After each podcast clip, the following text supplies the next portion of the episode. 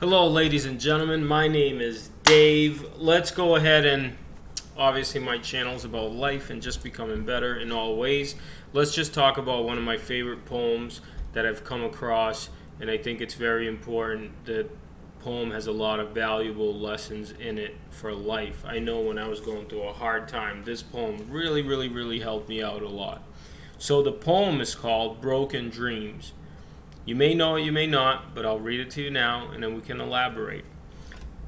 As children bring their broken toys with tears for us to mend, I brought my broken dreams to God because He was my friend. But then instead of leaving Him, I hung around.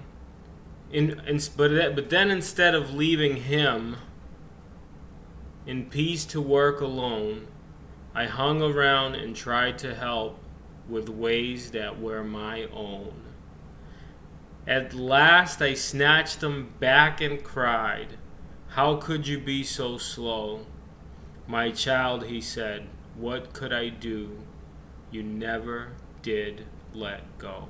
Okay? So the poem is called Broken Dreams. Okay? As children bring their broken dreams with tears for us to mend, I brought my broken dreams to God because He was my friend.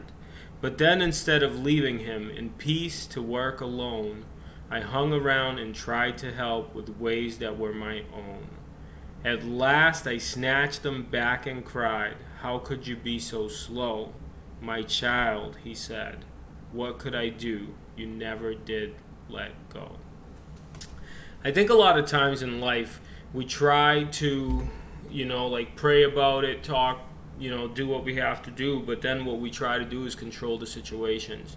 I know from a human perspective, I used to try to manipulate a lot of the situations in my life to make sure that they actually work in my favor.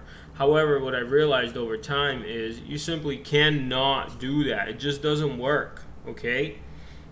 You gotta put it out there in the universe, whatever it is you want, work hard at it, and then you have to let it go. Like you just have to let it go and, and let it play out and let it be okay.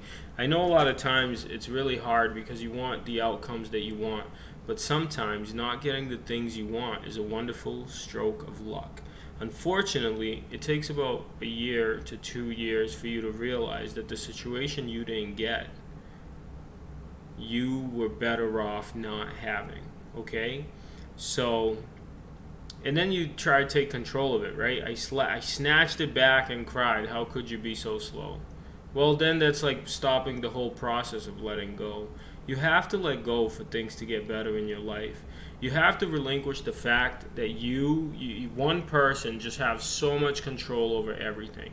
And just remember that. I think it's a great poem. Read it, print it, put it on your wall. I think it'll help you a lot, you know.